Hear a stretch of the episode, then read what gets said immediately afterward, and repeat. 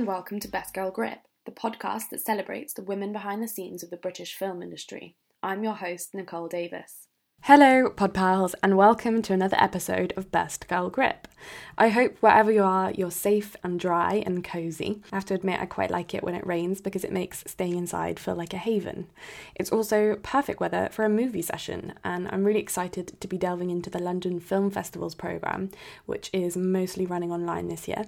Some hotly anticipated highlights for me include Garrett Bradley's documentary Time, Herself, directed by Phyllida Lloyd, and Chloe Zhao's Nomadland, starring Frances McDormand.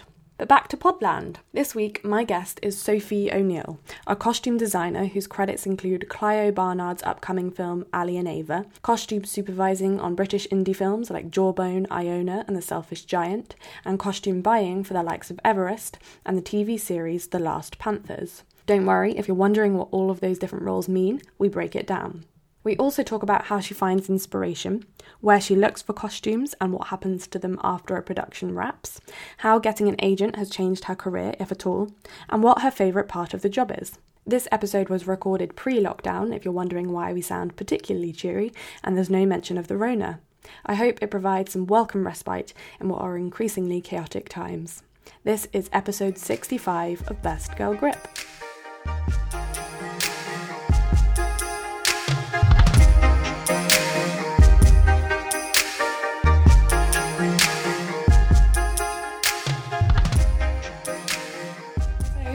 Kick off with uh, where you went to university, if you did, and what you studied. So I went to the London College of Fashion, um, and that was in graduated in 2012, and I did a BA in costume design for performance. And then prior to that, I did an art foundation at Wimbledon College of Art, and that was specialising in costume, uh, sorry, theatre design. Mm-hmm. So it was sort of leading me in the right direction. But I think I knew that my passion was for costume already. So I was quite keen to get started with that. And how did you discover that that was something that you wanted to do and that that was a career that existed? It was probably through a few different things. I think my dad was really interested in theatre and he got chatting to someone once who was the friend of a costume designer. And I think before that, I'd never realised that it was a possible career path. And then I was very into kind of fashion, but I didn't necessarily see myself as becoming a fashion designer, and I was quite into I was quite into drama as well, but I didn't like acting. Mm. So I think it was just a kind of an accumulation of things. And then by the time I was about 15, I'd somehow discovered that it was a possible career option. I think I did a lot of research and I realised you could do a degree in it, and I found that really exciting. Mm. So, yeah, I don't know exactly the moment that I realised it was a career path, but I was very happy when I did. Yeah, bit by bit, it kind Yeah, of came to a realization. And after graduating, what was your first uh, like official job? Was it in costume design? So I did during my degree I did two kind of work placements that were both trainee positions and then and they were both in film so that was really good because it just gave me kind of a bit of an insight into how things worked and actually being on a film set. And then I think I was lucky because they led me into jobs when I graduated just because I'd gotten along well with the designers. But my first proper job in film when I graduated was working on The Selfish Giant. So Clio Oh, yeah, Barnard's film. That's exciting. Um, yeah, it was so exciting. I think looking back on it, it was it still is hundred percent my favourite job I've ever worked on. Why? um, well, it was my first time working on an art house film, and I think it was just a really incredible experience. I think we were on location in Bradford. Um, we were working with these kind of incredibly talented first time actors who hadn't done it before and they were from the area and it just felt like a very kind of special experience really. And i think i was technically the costume supervisor on that job but it was really just me and the costume designer matt price in in that department. We had a couple of trainees who came in but it, they were kind of on work placements so not for the length of the job so i kind of got this crazy overview of lots of different things. I got to help him with prep and i got to really kind of be part of the whole journey. And it just felt very special. And I think working with Clio as well, who was just amazing, it was kind of a different world because the locations were something that I hadn't ever experienced before. We were working in these kind of scrap yards and these kind of crazy industrial landscapes, and it just was a kind of strange beauty in it. I think it, it just felt very magical to kind of see things unfold in a way that I hadn't before. And I think I definitely fell in love with filmmaking mm. during that job in a way that I hadn't really expected. So it was definitely kind of a special experience for me. It's definitely something I look back on and kind of keep with me in a way. And so, did working on um, Clio's film just now, Ali and Ava, you just completed her latest feature, which I think is also set in Bradford. So, did it that feel like a bit of a nice kind of joining of the dots moment where you'd gone through this, yeah, experience of climbing the ladder and doing her film yeah. again, but as a costume designer proper? I think it was very kind of unexpected, really, because I'd just finished a long job as an assistant mm. and I took the summer off because I finished in May or June and I went away and had some time by myself just to completely relax. And then when I got back, I had the call from one of the producers inviting me for an interview. But it wasn't something that I had sought out, it was something that, that just happened. Mm. Um, but I felt so ready for it.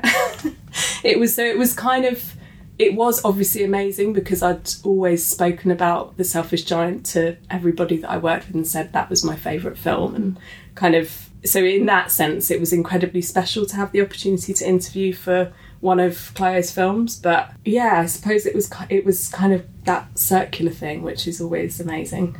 Yeah, absolutely. And I mean, you mentioned there you were kind of costume supervising. Let's talk a little bit about all the different roles because I know you've occupied quite a few in your CV. Yes. Um. So you know, costume buyer, costume supervisor, assistant. Can you talk a little bit about the different maybe nuances and different responsibilities in those? Yeah, I mean, it's so broad, and I think every job is different in a way because on a smaller job, so say for example on Ali and Ava we didn't have a costume buyer. I didn't have an assistant designer. It's just the department's small because the filmer is, is small. Mm. So it was just kind of me and a supervisor and a trainee and a costume standby. Um, but when you get into bigger budget films where there's a really big department, that's when the roles really kind of come into play more because there's not so much crossover. And I suppose I have worked as a costume su- supervisor, but more on kind of smaller budget things. And as a costume supervisor, you have to kind of have an eye on everything. So, a lot of what you're doing is to do with the budget, the schedule. You really have to look after the crew, you have to think about the department, you have to think about everything on a larger scale. So, say for example on on a really big thing where you're setting up workrooms and dye rooms and you've got mm. kind of jewelry makers you're thinking about all those logistics and planning and you work very closely with designer as a supervisor to kind of take a lot of that pressure away from them so that they can design working as a buyer is a very tough fast-paced job i loved it i loved mm. working as a buyer and i think you learn a lot through that because it's so much to do with sourcing things and working really closely with the designer and the assistant designers to make sure you have everything in place. So, if it's a job where you're making a lot of the costumes, you're looking at all the fabrics, the buttons, the trimmings, sometimes things that are more technical than that. You've got things like leather. So you really you really have to be very knowledgeable as a buyer. You have to know a lot about where to get things from. And some of it is just really fun. So going out and sourcing those things can be really fun but you also have to have quite a wide network of contacts and you have to have a lot of fabric samples that are just just there with you in the office. So people come on board and they have a lot of stuff with them. But yeah i mean it's a fun job but it's it's hard and you're doing a lot of sampling a lot of sourcing and again every single job is different in that sense. As an assistant designer i guess you're kind of working with the designer incredibly closely. So, early stages, you're reading the script and you do a lot of research, you're kind of pulling references together. So, it's quite similar to a designer in that sense. But then, depending on the project, you might be pulling costumes from costume houses, you might be looking at fabrics, sometimes shopping and sourcing as well if you don't have a buyer. But if you do have a buyer, you're working very closely with them and having meetings with the designer to select fabrics and make sure things are moving forward. Also, outsourcing to people, so like milliners, glove makers, more on period productions, but you might have shoemaking, uh, people that you have to kind of go and see. On really large scale things, sometimes you might be working with people to manufacture glasses or something that's really obscure. So you have to start afresh on every project and think about what you need and make sure that you contact the right people and get the right people involved early on. And then also working with the workroom and managing their workload if it's something where you're making a lot of costumes. So you have to make sure they've got all the fabrics they need and everybody's on the same page. And I think it's helping the designer manage their schedule as well and organising like meetings and fittings. So it's it's so broad. Mm, yeah. There's lots and lots of things, but then a lot of those things I suppose they relate more to something like a larger scale period production and depending on the job if you're working on something smaller it, it varies and it changes so you, mm. you have to be able to adapt i suppose and is it quite typical to sort of spend time doing all those different roles, or was that just kind of something that you wanted to do to gain experience? And did you feel like you benefited from that? I don't know if it's typical to do all those roles. I know that for some people they they want to like pick one role and they just do that role. Mm. I think for me, it just happened organically that I worked as a trainee on a couple of jobs and then I assisted a few jobs and then somebody offered me a job as a buyer and I thought it was something I'd be interested in. Mm. So I did it and I really loved it. So I just did that for a while. But then I suppose maybe one of the same designers then offered me a job as an assistant because a lot of it's to do with your mm. relationship with that designer and how you get along. And I think there's always the room to change and move into a different area within your department as well. Mm. But you just have to think about what's right for you because all of the roles vary, there are different pressures. I don't see a reason why you can't do more than one thing. You know, I do know people who do different roles within the costume department, and I think you can move around as long as you understand them all and as long as you're kind of interested in that. I don't see why that's a problem really. And you mentioned with costume, no, uh, the the buying role that you know a lot of knowledge was required, and kind of did you feel like you were accruing that gradually, or do you have a doubt that you had that knowledge? I think you definitely doubt that you have that knowledge. I remember my first job as a buyer was on a film called Everest, and it was quite specific. It was quite technical because we were looking a lot of technical fabrics to make things like snowsuits yeah, and, and like 90s era and like 90s stuff yeah. as well so but actually I think once you let go of that fear of not knowing what you're doing, mm. because there's an element of that on every single job, because you always start and it's always new, it's always a new set of challenges. Mm. You know, you just have to start with the research. You have to, I think, as a buyer, if you don't know already where to get something, it's great if you do, it's great if you already have those contacts, but you just have to get out there and find out. and that's kind of the beauty of it, is that it's quite challenging, but as long as you embrace it and as mm. long as you're ready for the challenge, it's fine. And I think on Everest, I was really lucky because I knew the designer, and he was he was just really helpful to kind of letting me find my way within it but yeah, I mean, it is hard. You don't always know the answer though, but that's the same, I think, for everything. Mm. and how does that research process come together for you, particularly as a designer now? Are you kind of putting together visual mood boards and like how are you how are you doing that? You know, is there a special kind of software or is it, you know, Pinterest or Yeah, I don't use a particular kind of software. I do use Pinterest actually, just because I, I find it's quite a good way of kind of accruing I just have private boards and mm. things that I put together and I find it's quite a good way of collecting references. But I think when you start a job, or when I start a job, I just you start from scratch every time. So I just get out there and try and find things that interest me, and sometimes it's not an immediate thing. So it's not necessarily that I start researching something and and I find loads and loads of references immediately. I think that's great. You know, mm. I'm there. It's sometimes it's quite a hard process. It's it's something you really have to search for, and then you get some, you find something, and it just leads you down the. It's kind of like a rabbit hole, I suppose, and then you're mm. there. But it evolves constantly as well, and I think you just have to again approach it in a kind of organic way and see what happens. Um, and speaking specifically to Ali and Ava, did that did that feel like a big step up? And you know, where did you begin with researching for that project? Because it's contemporary as well, which is you know an interesting um, divergence. Because I think people often consider costumes as like you know they have to be period, but obviously yeah. a lot of films are contemporary set, and you still have to do a lot of work in that regard. Yeah, absolutely. I think it definitely felt like a step up because it was a step up, but I, as I said, I felt really ready for it.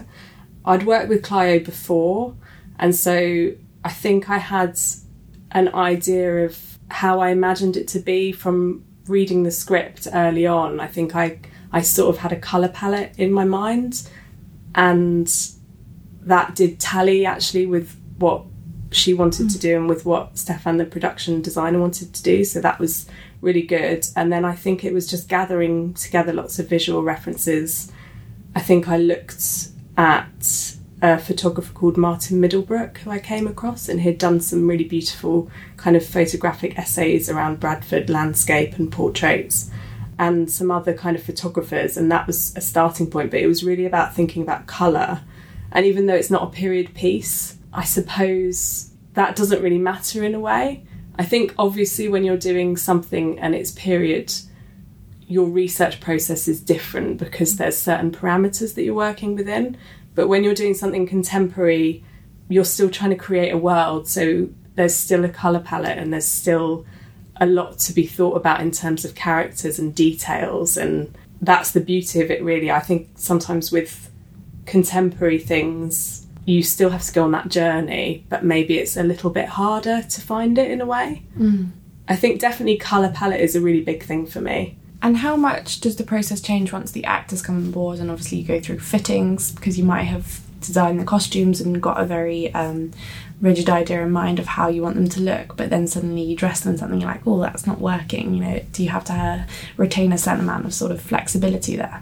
I think you have to be really flexible and it's not just you working as an individual. I think you're working with you're working within a group to kind of find the character. So it's very hard to design something before you know who that person is. And I think the fitting process is a process.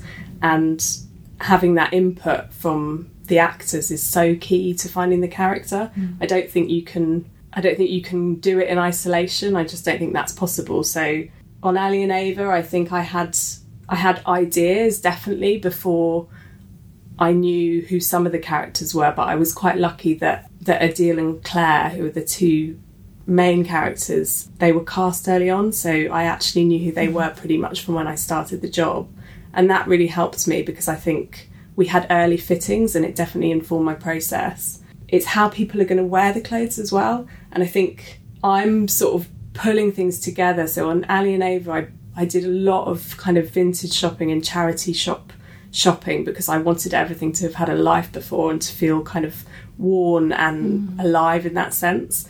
And I think until you see those clothes on a person and until they kind of inhabit those clothes, they don't really feel alive. So it's that thing of, I think Adeel and Claire both had a real say in what they wore because they just informed everything through that fitting process.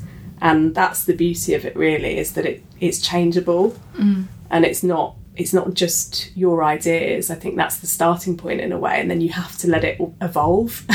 Yeah, absolutely. Especially because, well, like, if like you think about getting dressed on a day to day basis, like I rarely decide on the outfit straight off the bat. You know, it's about trying something on and seeing what mood you're in or seeing what's comfy. So it must be the same with characters, as kind of like Yeah. testing out different variables and seeing what you know makes that character who they are, kind of in a way. Yeah, and you're you're kind of searching for something, so you're playing with things as well. So I think with um, Ali and Ava, a lot of it for me was about the details. So I think one of the first things that I found for Ava, for Claire's character, was um, jewelry, and that became a really key thing for me because that was the thread that ran through, and it becomes something that you really feel is that person. But I think there are so many things. I think for me, it's finding options and then figuring out whether you believe in them in a way. And you mentioned that that you were influenced by a few photographers. How are you coming across those influences? You know, are you going to the library, going to exhibitions, or stumbling upon them? I don't really go to the library. I do a lot of online research.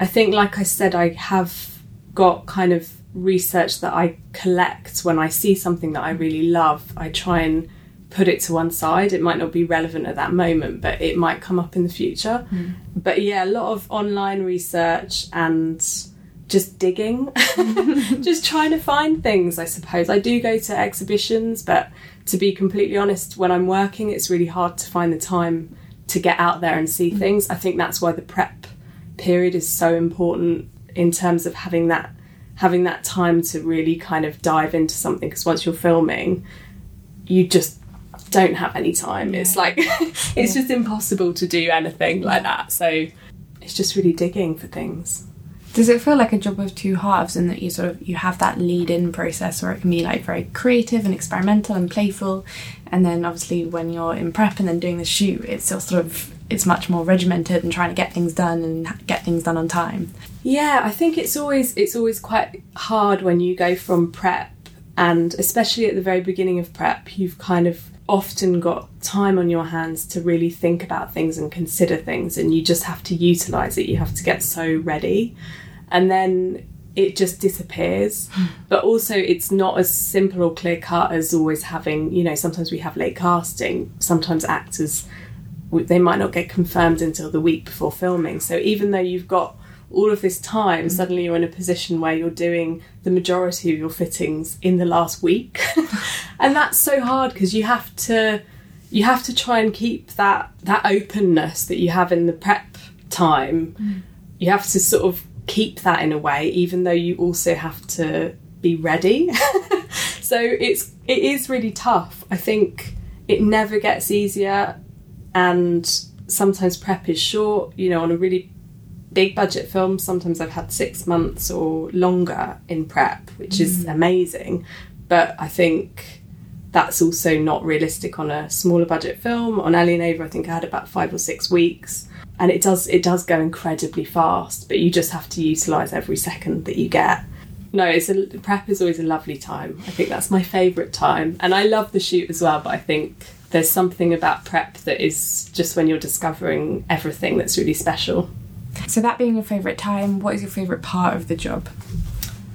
Oh that's a really tough question because there's so many things that i love about the job. I think it's just having little moments where things fall into place and sometimes it surprises you. So I think my favourite part of the job during prep is sometimes vintage sourcing and looking for things because I just love that discovery and I think you find so much inspiration in actual costumes and searching for things and then finding something that completely informs your design process. And I think my favourite time during filming is it's just having those moments. It's so manic when you're filming, and you just have hardly any time to really reflect on what you're doing sometimes. But I think having those moments where everything comes together, maybe you turn up on set one morning and it's really beautiful lighting, and then the costumes really work that day and you think you're really happy with mm. what you've done and everything around that slots into place so maybe the conversations that you had with the production designer and the colors are just really working together and i think those moments are really refreshing because there's not a lot of time when you're filming to really see your work and be able to just look at it and feel proud of it in a way. Mm. Yeah, to have the time to like step back and acknowledge yeah. that like, you're so like, probably concentrating on the next thing. And so they're well. few and far between because you're just rushing mm. around trying to get things done. But it's nice to have those moments. And speaking of vintage shopping, are you doing that in London, or are there any other hotspots that you kind of travel around to that yeah that you know of that has like good finds? Lots of um, markets, so so Portobello Market, Spitalfields Market. Mm I think when you work as a buyer, you develop a bit of a kind of contact list of people who sell at those markets. So you sort of know who's going to have good things for one period or who has really amazing fabrics. And you can also call people and go and see them at their home, which is really nice. Outside London, you know, there's other kind of larger markets. I always think when I was in Bradford, actually being up north, I found incredible things in charity shops. I always try and do charity shops first because I think it's really important. I think the film industry can be wasteful if you're not careful. But yeah, trying to I think on Ali and Ava in the end we I set out with the intention of trying to do half of the budget in charity and vintage shops and in the end I think it was a third. But I think it was it was more than half up until when prep finished mm. and then I think in the rush to kind of get everything else done, it sort of slowly slips away because it's so much harder. I think when you're trying to prioritize shopping in charity shops and you run out of time, sometimes you just have to go to a shop and just buy what you need. And that's the difficult thing. That's the thing that you're trying to avoid, but sometimes it's unavoidable. And what happens to all the costumes afterwards? That just occurred to me. It totally depends on the production, but most of the time that stuff needs to go into storage and be held onto for mm. pickups, and then it becomes the property of the production company. And so it, it varies. I know that sometimes you can have an arrangement on contemporary things where things will go back to charity, which is really great. But it just depends. I think sometimes things get sold on, but it, you kind of have to wave goodbye to things at the end of a job, which is really hard. Also, a lot of things are often hired as well. We didn't do that so much on Ali and Ava just mm. because of the budget and because it didn't make sense for the period that it was. But obviously, on a lot of productions, a lot of things are hired and they go back. And do you have like a mentor or someone that you go to for advice? You know, is there a support network within the costume design industry? I think it's definitely a supportive industry. I, I wouldn't say I have one particular mentor or one particular person, but I think all of the costume designers that I've worked with have just been really generous and really encouraging and have helped me to be able to feel free if I'm working as a buyer or an assistant, just freedom to be able to benefit from that process and kind of be really involved. So I think you just learn so much from everybody you work with. Um, and you couldn't do it without the sort of wider, you know, I could never have designed Ali and if I didn't have an incredibly supportive costume department working with me and everybody works so hard within that. So I think in that sense it is it's an industry where you kind of have to you have to kind of work together and learn a lot from everybody you're with in that way. And also, you've signed with United Agents, and I'm wondering how um, getting an agent has changed your process or your day to day and what support they provide you. Well, it's a very new thing, so I don't think it's changed. It's not changed anything dramatically day to day for me at the moment, but I think it's just really nice to have that extra support network in a way and somebody else who's taking an active interest in what I'm doing and I think also it, for me it was about making a definite decision that I really wanted to design and kind of investing in that and deciding that I wanted to have somebody who was sort of supporting me through that in a way. So yeah, it's just nice to have the support and nice to have somebody taking a focused interest in what you're doing, I suppose. And have you always made a living from it? Has it always been the one thing that you you know you've managed to sustain yourself from it, or have you had to do like other roles as well? I haven't always made a living from it. I think there's such a long list of all the other things that I mm-hmm. did before I was a costume designer. Because I'd always had a job from probably the age of about 15, so I just had so many kind of Saturday jobs and part time jobs. I think I worked in cafes, I worked as an inventory clerk for an estate agent, I worked as a gym receptionists right. and hairdressers. so it was just a really wide range. And then I, mainly I worked in pubs. So I worked in pubs for about six years, mm. and that was throughout my degree as well. And I think the hardest thing for me was finishing my degree and deciding that I wasn't going to work in pubs anymore because I had to make that call. I had to, I was getting to the point where I was turning down work because I couldn't get the time off work, and so it had just become difficult. And that that was hard. I think I was quite poor for a couple of years. It's mm. just leaving university and trying to trying to make your way in a creative industry is never going to be easy, and I knew that, but it sort of paid off in the end. But mm. I think, yeah, it's just not an easy thing to do. but what's that like also now? Because I know you know you don't always have your next job like lined up straight afterwards. You know, is that quite an anxious period for you when you wrap on something, or are you quite good at like dealing with that limbo time? I try not to let it be an anxious period. I think now I've got to a point where I really appreciate and enjoy my time off in between jobs because I think when you're first in the industry, you just kind of want to work, you just want to be working all the time. And now I think I feel like when I finish a job, I want some headspace. I can't just jump straight into something mm. else because it's a process and it's it's hard as well. You know, the hours are really long you're sometimes away from family, away from friends, so you really lose your routine while you're working and it's much harder to look after yourself in that sense. So I don't think I don't I try not to let myself get anxious about whether or not there's another job around the corner and just actually mm-hmm. enjoy the time off because most of the time there is another job around the corner and you don't want to waste that time. Particularly, yeah, for something that's so creative, to have that, yeah, regeneration time, or as you say, like headspace. is, Yeah. particularly important. Exactly. I usually try and do something, go away and do something completely separate though, because if I mm. finish a job and go home, I find it really hard to relax. There's usually a week's period where I'm still on that kind of work mode energy level, mm. which makes it really difficult to just enjoy having time off in a funny way. So trying to go away straight away helps. And I'm also wondering, with costume design, do you do you feel like you have an individual aesthetic or something that sets you apart? Or, you know, when you see something come together, that you've put your stamp onto it. Yeah, I suppose everybody has an individual aesthetic, but I think I also like there to be a freedom within that for me because it's not something you can force. I think there's no kind of right or wrong way, and mm. sometimes because you're in a new situation every time and you've got completely different stimulus every time and it's sort of a, it's a different script it's a different director it's a different production designer so you're not working in isolation in that sense there is a kind of freedom to see every single job as a new opportunity to do something completely different. So you might there might be the thread of the aesthetic of what you do that runs through that.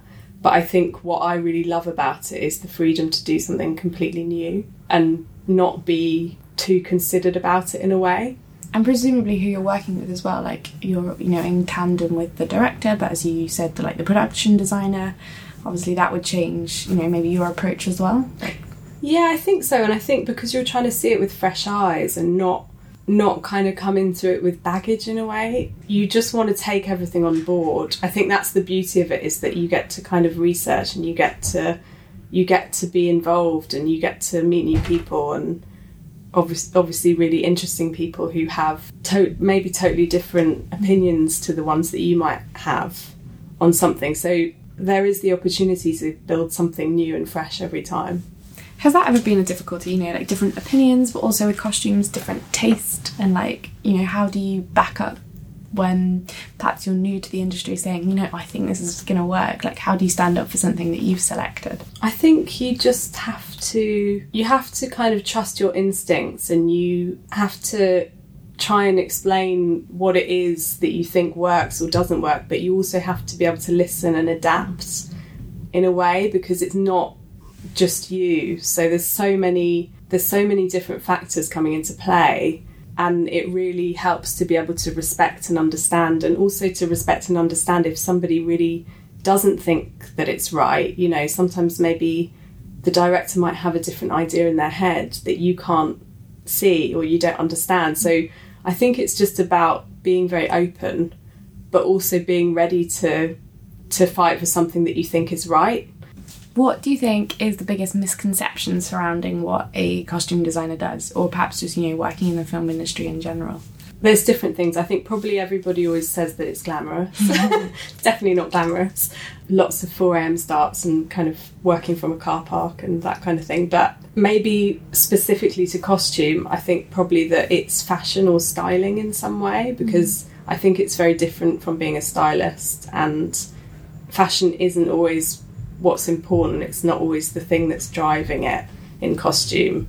You know, you might sometimes be able to create something really beautiful and stylish, but that's not the aim really because it's so much more to do with telling a story and finding a character.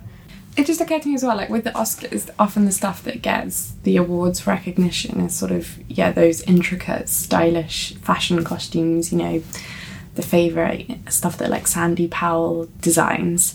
Do you think there's a bit of injustice or, you know, a lack of understanding about what goes into making costumes for contemporary pieces? In a way, no. I think I, I think there is the the opportunity for contemporary pieces to be recognised for costume, hundred percent. But then you can't really argue with the amount of work that goes into those period things, mm. or you know, the really kind of creative things where you've got a workroom full of people working to make things from scratch. because it's just a different it's just a different type of work in a way. Yeah, so I think those I think those films just deserve that recognition and I think when you've worked on something and seen how many people put energy into those things, you know, jewelry makers, people that dye and break down, people who are there kind of painting the costumes and making them look incredible. Mm. It's just different because I suppose on those bigger productions it's a completely different budget. So obviously to some extent you try and adopt the similar things when you're working on something contemporary so you might be really trying to spend time breaking things down and making sure the tone of things is right, aging things, distressing them. But you're never going to have the same amount of time and the same amount of resources that you have on a really large scale production. And finally, uh, is there a film that you've seen recently that you think had particularly amazing costume design um, that you want to shout out to? I loved Little Women because I thought the costume designer was, was just beautiful in that. I really loved the colours in it. And I recently watched The Souvenir as well, and I just loved the general design in that. Um, Stefan, who was the production designer on Ali and Ava, worked on that too. And yeah, I was kind of just blown away by how beautiful it was, and I loved the colours. So that was a, I thought that was quite special. Sophie, thank you so much for your time today. Thank you.